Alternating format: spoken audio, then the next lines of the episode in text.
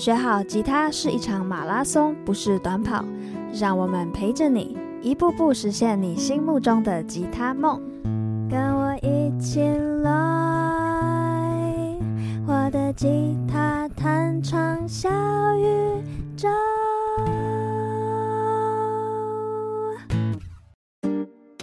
Hello，我是薰希。我们这一集呢，要跟你分享的是从放弃吉他到以吉他为业的关键原因。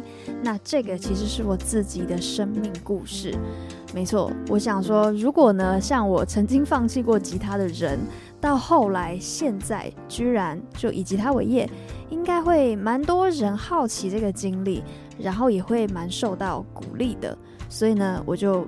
呃，想跟大家分享一下我过去跟吉他是怎么结缘，然后怎么一路走到现在的。好，然后呃，开始前我想跟大家讲一下，你们应该会发现，从这一集开始啊，我们的啊、呃、Podcast 的主题它变得非常的鲜明，就是我们每一周都有不一样的主题，像今天是及时行乐，那主要会分享一些跟吉他学习。有关的一些我的经历呀，或者是一些 paper 这样子。那、呃、还有另外一个主题叫做“嘿，我看一下哦，即时梦想列车”，那会是下个礼拜的时间会跟大家见面哦、下下礼拜的时间会跟大家跟大家见面。那这个即时梦想列车，它比较多是着重在我过去的一些表演经验，对，是表演相关的话题。那今天这个即时行乐就是跟纯粹的吉他弹唱学习有关的话题。那我们的呃还有另外一个主题系列叫做助教尬聊室，对，就是我找了我们家的助教来一起聊天，跟吉他相关的话题。那想说找多一点人呢，可以激荡不一样的想法，让大家有更多面向对吉他的了解。好啦，那我们就废话不多说，马上来开始进入今天的主题吧。好，那我大概会分成、呃，一开始我是怎么认识吉他的，然后到中间是发生了什么事情，为什么我会放弃吉他，那又为什么我又会重新拿起吉他，那到现在，我现在跟吉他的关系是怎么样？大概是这个脉络。好，那首先呢，跟大家分享一下呢。我当初其实诶很单纯哦，我当初会选择嗯学吉他，是因为我真的觉得哦，第一次听到吉他刷下去的那个声音，我到现在都还印象很深刻。我就觉得怎么可以有这么好听的声音？那个木头的共鸣声，即便那时候呢，其实我是在呃高中吉他社第一次接触到吉他。即便那时候的团购琴，其实应该都不是什么太顶级的好琴，就是堪用就可以了。我还是觉得我的天，太好听了，那个共鸣的声响，maybe 也只是一个 C 和弦而已，我也忘了。反正就觉得怎么可以有这么好听的声音？所以呢，我是算是先从吉他本身的共鸣声响被吸引，那到后来呢，慢慢了解发现，哎。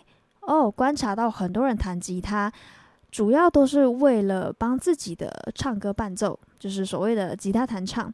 那因为我很很喜欢唱歌，所以我就会觉得，诶，好像有一个乐器可以这样子说说走就走。你可以想象那个画面嘛？可能你去野餐啊，或者是出去玩啊什么的，你很想要可以就信手拈来来一段弹唱。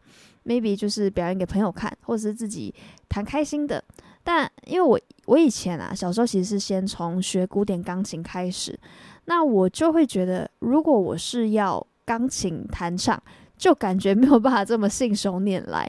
因为即便确实有电钢琴这种东西可以比较方便携带，但是你还是要接电呐、啊，对不对？你还是要找地方接电，它才会有声音。所以那时候我就觉得，诶，吉他是一个非常好的选择，诶，而且那时候对我来说，我又那么爱唱歌，我就觉得我一定要把吉他学起来。对，所以这就是我学吉他的一个最初的动机。那呃，就那时候是高中社团嘛，然后大概学了，我有一点没有很清楚记得，但是应该没有没有到一年，可能就半年多，就大概一个学期。然后呢，我就放弃了。诶，可是这个学期我其实是蛮认真参加社课啊那些的，然后有尽可能的认真练习。可是就会学到一个，嗯，一个时期，你就会开始很撞墙，就有一些和弦怎么压都压不好，然后手很痛啊，然后反正各种毛病跟问题都出来，就会很难持续。对，我，我也是有这个经历，所以其实我都。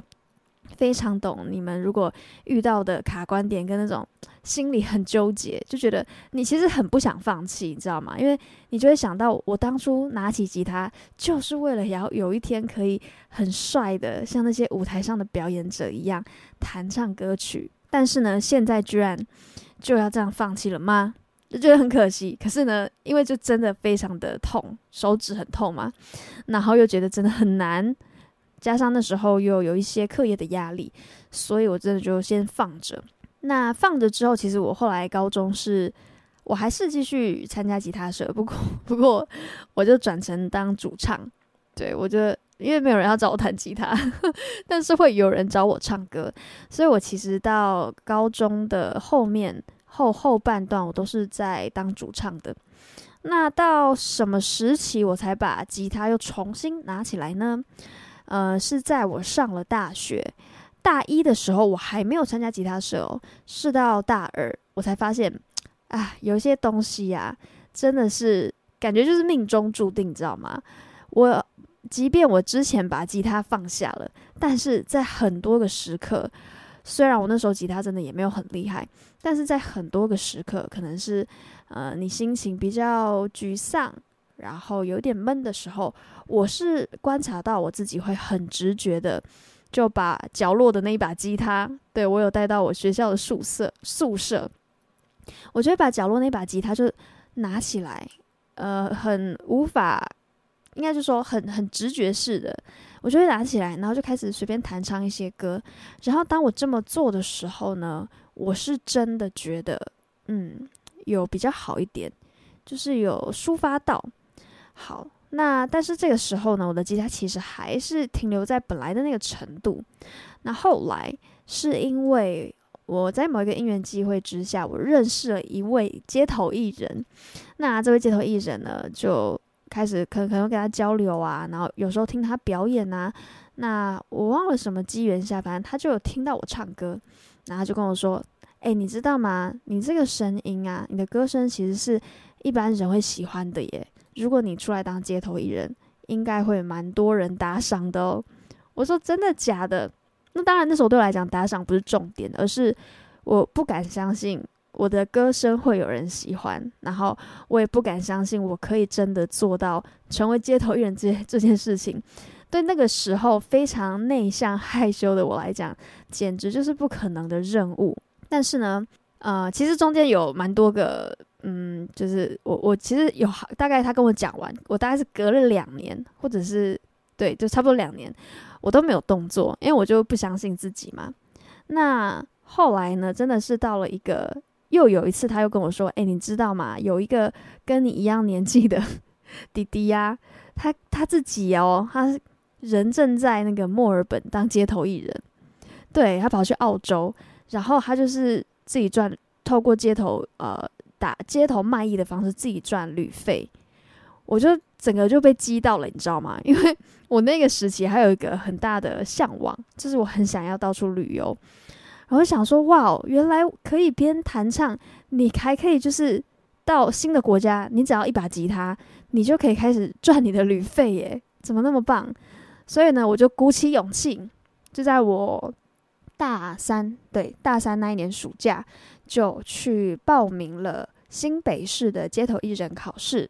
那那个时候，对，那个时候还要考试，现在不用了。现在其实超好的，北北基、新北、台北跟基隆，北北基这三个县市呢，只要你申请一张证照，就可以通用这三个县市去表演。好，那 anyway，我那个时候就。因为受到这个刺激，呵呵，所以呢，我就卯起来练习。因为要要考试嘛，而且这考试是我印象中半年才有一次。也就是说，如果我这一个最近的这一次没有考到，我还要再等半年，我就觉得不行，我我不想等那么久。那我就想要赶快把它考过，这样我就可以开始上街头表演。对，那那时候就真的是卯起来练习。我只要一回到宿舍有空的时候，我就抱着吉他，然后上网找。其实那时候真的没有像现在那么方便，有那么完整的九一谱啊，还是什么谱，就是那个乐谱，基本上你你是要碰运气的。你想唱的歌，它不一定有谱，即便它有谱，你会找到好多个版本，然后每一个版本的和弦都长不一样。那时候真的超困扰的。但是呢，我就是很。很想要考到街头艺人证，就是很强的这个动力跟愿望，所以我就不管了，我就随便找一些感觉比较好上手的歌。那呃和弦不一样呢，我就先凭我的感觉，用我的耳朵去听。诶，但其实我跟你们说，我后来才发现，我现在回去检视，我才发现我那个时候看起来好像很鲁莽的凭感觉去判断。诶，到底哪一份谱的和弦比较对？这件事情反而呢是在呃冥冥之中就让我潜移默化的听觉建立的蛮好的，就是我听觉的敏锐度，就是在这个时候被迫，因为没办法，没有没有好的谱可以用，我就被迫要呃学会这个能力。好，所以呢那个时候我就真的是非常认真的练。吉他跟唱歌，那就很幸运呢。我就一次在第一次的考试，街头考试，我就考到新北市的街头艺人证。那我那时候唱的歌，我还记得是呃一首非常非常经典的华语歌曲，有一点年代性了，是那个张雨生的《天天想你》，不知道大家有没有听过？那后来呢，我就开始展开我的呃吉他弹唱表演之路。嗯，那时候因为我在淡水念书，所以我是在淡水的捷运站，或者是在老街那一排，有没有靠近河岸那一排，在那那一带表演。啊、那个时候就开始，哦，一开始很紧张，然后也我我记得我那时候最怕的不是表演，单纯的就是我在那边表演这件事情。你们知道我最怕的是什么吗？很好笑，我最怕的是我遇到认识的人，可能 maybe 是我的同学之类的，我很怕遇到熟人，因为其实我那时候，你可以说我是比较特立独行一点点。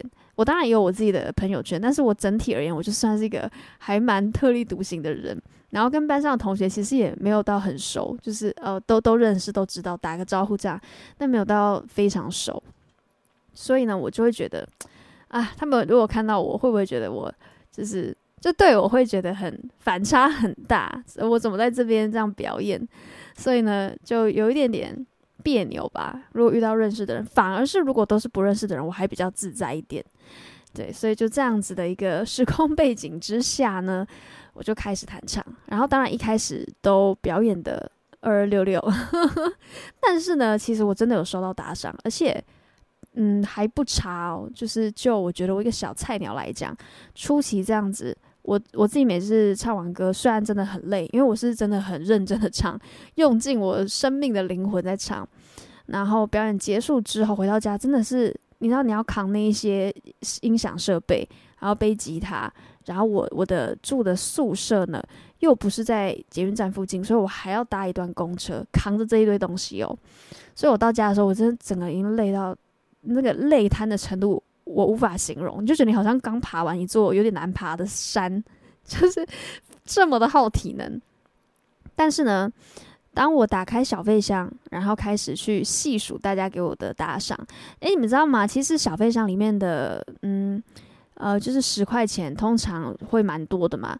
那你们不要小看这十块钱哦，他们是。累积起来是很很很可观的，就是会有可能甚至可以累积到一千块这样，所以我那时候开始数，然后那时候记得我数的时候，我的心里都是非常非常的感恩，就很感谢这一些根本就跟我素未谋面的，就是路人陌生人，他们愿意呃从他们的辛苦赚来的钱，然后给我打赏，去不管是支持我，或者是被我感动。对我来讲都是一个很大的鼓励，而且是一个很很美、很善的一个能量的流动。对，所以即便那时候我真的 我真的超累，可是呢，我只要开始算我的小费箱里面的的金钱，它不只是很单纯的象征着哦，我赚了多少钱这样。更多的是像我刚刚讲的，它是一个很无形的对我的鼓励跟呃肯定。那就是这样的情况下呢，我就开始跟吉他又。从此应该说，真的是从我当街头艺人之后，从此呢就一直一直延续，就没有再断过了。诶，对，所以我觉得呢，如果你现在啊，对于学吉他觉得有点跟我之前一样有气无力的，那很可能是因为你还没有找到你最核心的那个让你想要把吉他练好、学好的动机。像我的话，就是表演。初期，我诶，你知道动机是会随着不同阶段改变的吗？像我刚刚不是一开头讲说，我初期的动机其实是因为我觉得吉他的声音声响很好听，然后我想要就是很简单的帮自己伴奏、弹唱这样子。那到后来，你们应该听得出来，我到后面很强支撑我一直练习的动机，就是因为我想要表演嘛，想要当街头艺人。那到现在呢，其实我支撑我继续的。动机又不太一样了，啊，这个就先不讲了，因为会无限延伸太多。但是如果你有兴趣了解我每个阶段的学吉他的动机呢，我之前其实有拍过一支 YouTube 的影片，那我会把这个连接放在下面的资讯栏，你们有兴趣都可以去听听看。好的，那所以这就是我一路从放弃到重拾吉他，然后到。呃，就是一直坚持到现在。好，那我我必须再继续讲一个，现在就是怎么走到现在。因为你坚持把吉他当成是那对那时候对我来讲是一个业余好玩的，你知道吗？当街头人就是一个好玩的一个呃，就是业余的娱乐。那要从业余这种比较好像是玩玩的呃。看待他的角度，到后来要把它变成职业，其实中间是有一个非常大的落差的。而且坦白讲，我从来，我真的从来没有想过 我会以吉他为我的职业。那因为一开始就像你们听到，我真的只是纯粹的想表演，就是当兴趣而已。那是什么情况？什么样的一个？嗯，背景让我突然又觉得好像应该要把它变成职业呢。好，其实真的没有所谓的突然，其实都是有很多很多的事件的积累，然后可能透过不断的试错、删去法，慢慢的你就会找到，哎，好像好像我最想走的还是音乐啊。我自己的生命轨迹就是这样子，因为呢，我在我其实大学读了六年，因为我双主修读了两个科系。那在我大五大六的时候，我就有在开始外面工作，然后那时候就，嗯，工作就很很就是非常的明显的，你就会感受到哇哇做一做，即便我选的是跟音乐相关的职业，但是呢，毕竟不是真正的啊，我那时候做的是一个可以说是一个嗯活动的策划跟执行，就是会办一些音乐相关的讲座。那我后来就发现，做一做，我自己一直会有一个一个内心有一个声音出来，就有点不满足。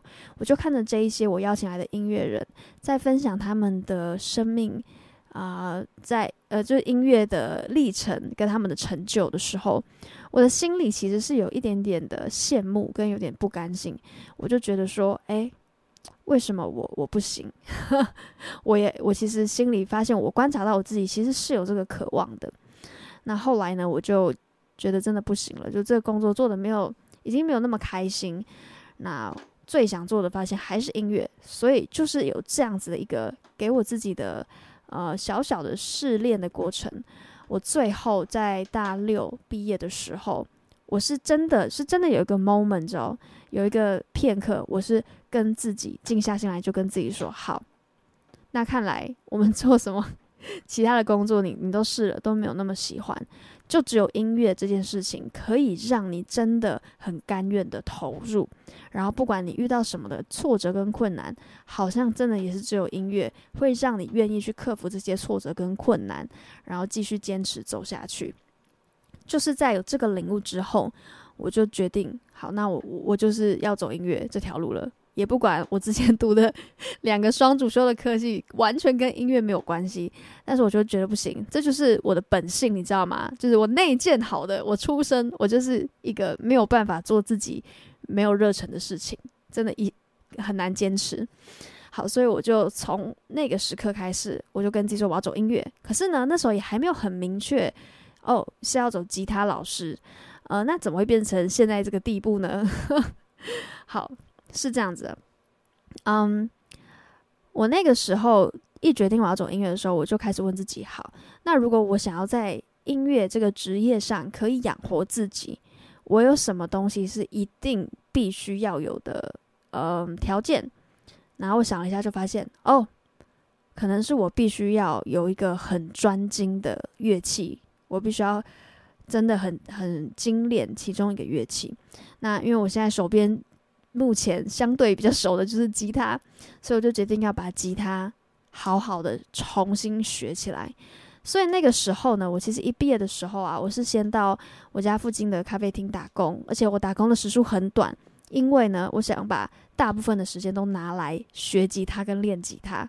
没错，我那个时候的重心就是在上吉他课，然后把我的吉他能力再往上提升一个层次。但是坦白说，那个时候我都还不觉得我我是要走吉他老师这条路。我只是很单纯的，像刚刚讲的，我就觉得我如果要走音乐这条路，我一定基本配备就是要有一项精通的乐器，就就是这么单纯的一个想法的出发点。然后我就开始学习啊，我非常的认真哦，就是像你们听到的，我真的赚很很少的时，花很少时间在赚钱，所以我的收入也很低。可是我那时候其实就其实蛮多时候都觉得蛮快乐、蛮充实的。我觉得关键在于我有那个下定决心的 moment，所以我知道我现在在做的事就是我想做的事。好，那这样子磨了几年之后呢？呃，诶。对，那那到第二年、第三年，我就开始也回到街头表演。第一年刻意不表演，是因为我觉得那会让我分心。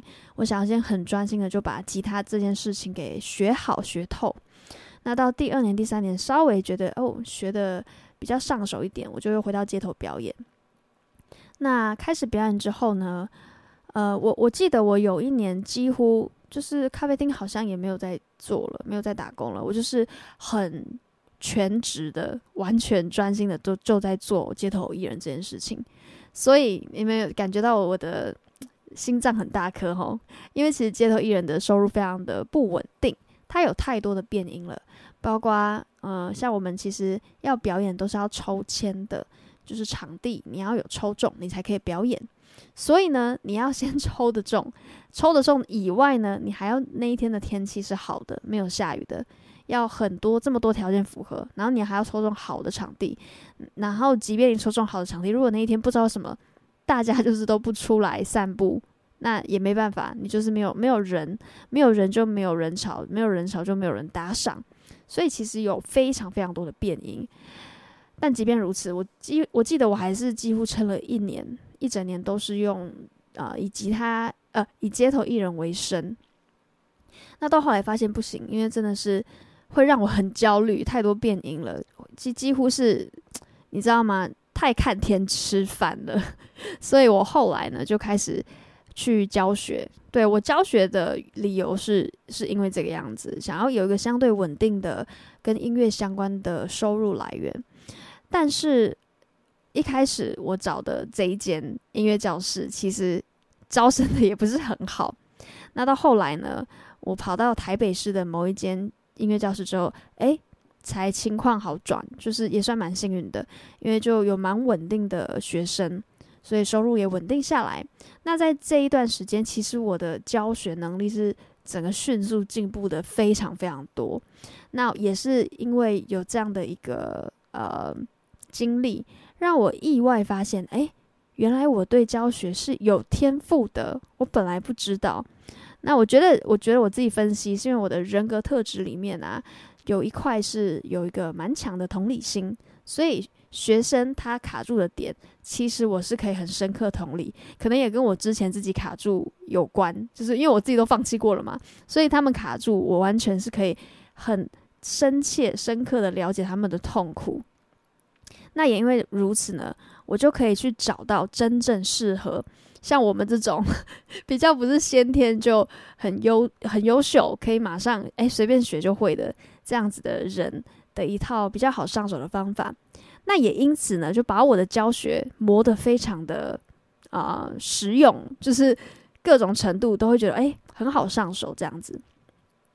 那这就是我后来就变成吉他老师的一个一个历程，很巧妙。那到后来呢，现在大家应该如果稍微认识我的，应该都知道我后来有自己出来创我自己的线上课的一个学院。那这个学院呢，其实是在疫情的期间。那个时候，很多线上课啊，不是很多实体课，其实甚至都被迫要转线上上课，因为那时候疫情非常的严重。那我就觉得，哎，那就不如来设计一套完整的线上的系统跟上课模式。我那时候想的，真的就是我想要让大家透过线上课的学习，效果也可以跟你在实体课上课是一样好的。没错。那时候其实是很颠覆的哦，你要想想看，我那个时候的时空背景，基本上没有什么人在做 线上吉他教学这件事情。我的同事啊，就我跟他们讲我要做这件事的时候，他们都都泼我冷冷水，就说怎么可能？怎么可能吉他可以透过线上学起来？那一定要实体的啊！这个很多的动作啊什么的，你怎么可能线上可以教会？但是我就秉持着这个信念，所以我就花了八个月。整整八个月闭关，就是专心在设计课程、录课程，然后制作课程。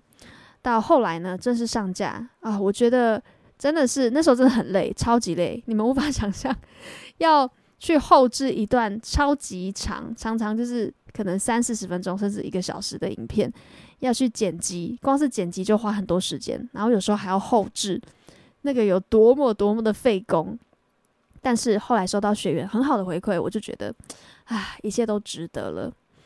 好的，那所以呢，到现在我觉得也是因为我那时候有花一些时间跟精力，把我的这一套在实体课验证过，很多人都很好上手的系统化的学习法，把它录成一套很完整的。基本上呢，就是你在外面实体课上课大概是一年的分量，这么完整的一套课程。幸好我有先把它录起来，因为呢。录起来之后，像我现在等于就是我可以多出很多时间去可能办一些活动，可能我们现在比如说我们有定期的成果分享会，还有一个月都有一次的线上吉他小聚，就是我可以把空出来的时间去做为学员更多的呃人跟人连接上面的服务，那我自己也有更多时间去做更多的进修，嗯、所以我觉得其实它是一个蛮正向的循环。那关于线上课学不起来的这个疑虑呢？啊，其实其实如果你们愿意的话，你们可以去看我的 IG，就是我有很多学生回馈，然后他们其实都是很多人都是几乎从没有什么基础，没可能只是上网自己自学个三个月，或者找顾老师学个两三个月，然后就来找我，然后其实就是靠这套系统学起来的。所以呢，如果你也有兴趣的话呢，你也欢迎可以听听看我们的。完整的介绍这套课程的运作方式，我觉得其实学吉他过程，我发现啊，嗯，很多人会放弃，除了是因为刚刚讲的，可能觉得很痛啊。关于很痛的问题，我们后面几集会跟大家讲怎么破解哦，所以你要记得关注我们，订阅一下。好，那除了很痛以外呢，还有就是很很寂寞。其实学乐器真的很寂寞，你们不觉得吗？就是你要熬过那个一个人默默在家里。就是把和弦想办法压紧，三根手指头都要好好发出声音，然后换弦的换和弦的时候，你又要可以换得顺，然后呃串起来一首歌的时候也不能断掉。其实其实真的蛮难的。我现在想起来，因为其实我自己现在已经算比较熟练，那有时候就会呃觉得离那个初学者太远，那有时候就会比较没有办法那么深刻的体会到你们的痛苦。但我我刚刚这样回想一次，我就想到我那时候学的过程，真的哦，每一步都是吃力的。但也因为如此呢，我更去呃知道要怎么量身设计，可以让大家相对无痛的方式，慢慢的上手吉他。好，所以呢，以上就是跟大家分享我自己的跟吉他的故事。哦，对了，我补充一下哦，其实。一路上你们刚刚听到的都是比较呃表面上的经历啊，它是事实没错。但是呢，在背后的很大的一个可以说是贯穿整整段吉他，呃，陪伴我，然后让我愿意持续练习跟学习的很大的动机，其实是因为创作这件事情。我很喜欢创作啊！我一开始创作的时候，我甚至吉他烂到我必须要把我写的词曲，就我我是先录在手机里，但是是清唱这样子，我要拿去问我身边吉他比较好的朋友，然后请他 跟我说这边要弹什么和弦，但是我心里就会觉得哦，你知道吗？就是很很哦，然后觉得为什么我都一定要透过别人，我才可以把我的创作真正的弹出来。体现出来，所以呢，就是因为有这样的困扰，然后还有我真的很想把我脑袋里面的创作的声响实际变出变出来，让你们听得到，那就是这个动机让我卯起来去学了我一直觉得很难的乐理，把它克服掉，然后还有很多吉他本来很卡的一些呃可能技巧啊，或者是换和弦的地方啊等等的，就是这样就一路走到现在。是的，好，那所以呢，希望如果 你现在也是在一个觉得啊有点想放弃，可是又有点不甘心的阶段，听到我的分享呢，可以有一点启发。那也希望你不要轻易的放弃，因为说实话，如果我那个时候啊没有坚持的话，就不会有现在我现在的我。那现在我其实蛮快乐的，因为我透过吉他，透过音乐，去认识了很多很棒的朋友，然后也开启了很多很不可思议的缘分跟机缘。所以我到现在回头看，我会觉得，诶，每一步的选择其实都有它的意义，然后我都不会后悔，我觉得都是很棒的选择。好啦，那我们今天这一期就到这边，祝大家可以在学习吉他的道路上呢，都坚持下去，不要放弃。如果喜欢我的频道，记得要按下订阅哦。那我们下一期见，拜拜。